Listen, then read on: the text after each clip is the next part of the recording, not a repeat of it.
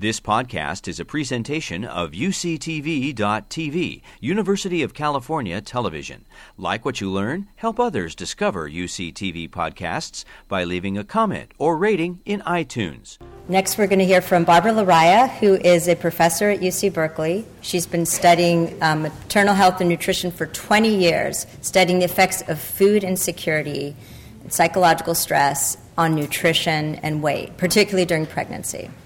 She's leading a phenomenal study following black and white girls from Richmond, California, from forty years ago. They were born forty years ago. And she's now following them and their their babies and looking at the transmission of obesity and, and effects um, on, for example, the microbiome. She is also an uh, advisor to many government dialogues and agencies on nutrition guidelines. So, for example, she was on the I O M committee that was evaluating SNAP, our federal food assistance program. Thank you, Barbara. So I was tasked today to talk about stress and obesity, um, work I do do with Alyssa Eppel and others. Uh, first, a bit of bad news. I don't know if anyone saw last week that Gallup came out with its annual survey that looks at global stress.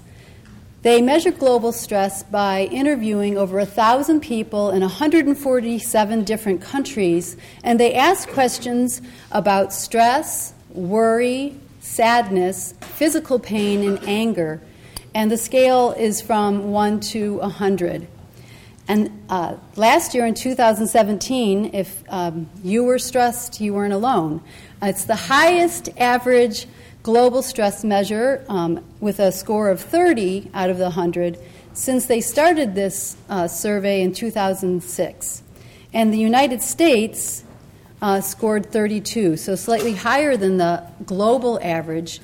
War-torn countries um, and lower-income countries scored much higher than this, as you would expect, um, but the United States was the fourth highest uh, ranked in their stress among um, high-income countries. Okay, so how does this stress get under the skin? And so uh, this mechanism is pretty well described, and uh, I see it as it takes kind of these four hits. First, stress kind of overwhelms us, and um, and it wreaks havoc on our reward system. So highly palatable food becomes that much more stimulating. And then Uh, it influences our reasoning center, and it overwhelms overwhelms us and um, influences our decision-making, executive function, and self-regulation.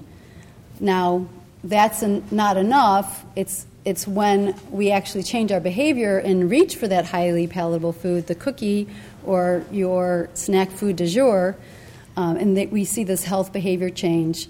And then in the environment of stress, where our hormones shift, we actually eat that cookie and metabolize it differently and store it centrally around our waistline. So here's a little graphic.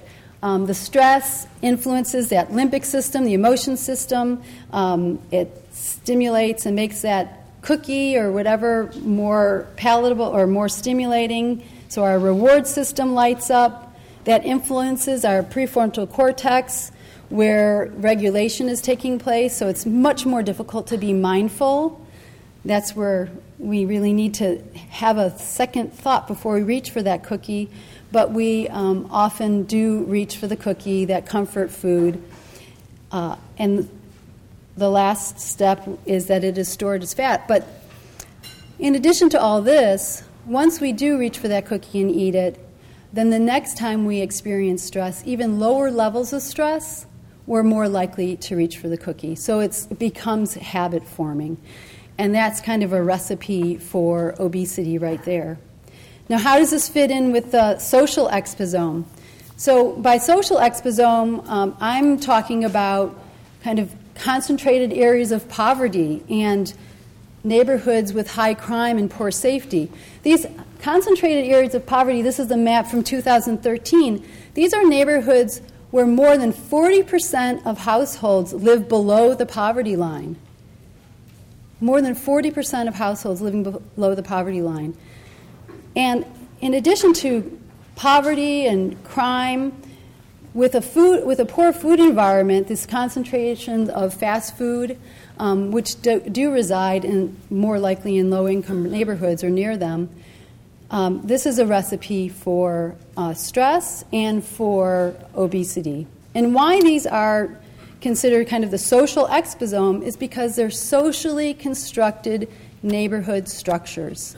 We create these through our laws, regulations, and policies. We create um, these environments. So I want to talk briefly about neighborhood deprivation, which is a specific measure that has been around for several decades.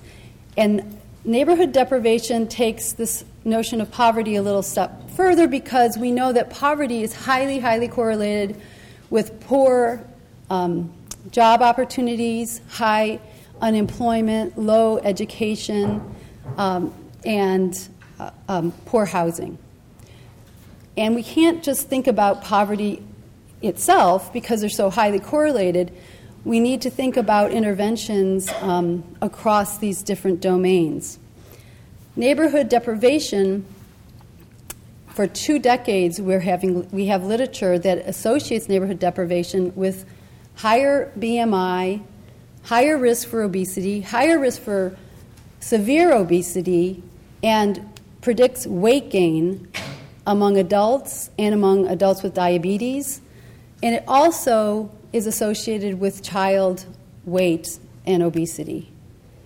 So this socially constructed area structures, this neighborhood deprivation, is associated, we know, consistently with B M I and obesity. And so not until we can really address these underlying social structures, I don't think that we're going to really have much chance in swaying or changing the trajectory of um, obesity. So lastly, I just want to mention pregnancy. Neighborhood deprivation is directly associated with maternal stress. There's studies that show high-income, uh, low-income neighborhoods are associated with maternal stress. It's associated with poor health behaviors, reduced physical activity, poor dietary intake, and poor weight gain during pregnancy. So, you know, we need to address this to help not only the pregnant women and our communities, but also the next generation. And it's not just these lowest um, na- poverty neighborhoods. There's a dose response. So compared to the wealthiest neighborhoods, anything less wealthy is has this higher risk of weight gain, higher B M I, and obesity. It's not just the poorest compared to the wealthiest. It's everybody compared to the wealthiest. So un- unless we can all move to the wealthiest neighborhoods, I think um, we, we need to address this across um, all neighborhoods. So high stress resulting from poor and underserved, under-resourced neighborhoods influences the health for generations. It's not just us, it's um, the pregnant women and the developing fetus and our children. Thanks. You've been listening to a podcast by University of California Television. For more information about this program or U C T V, visit us online at U C T V dot T V.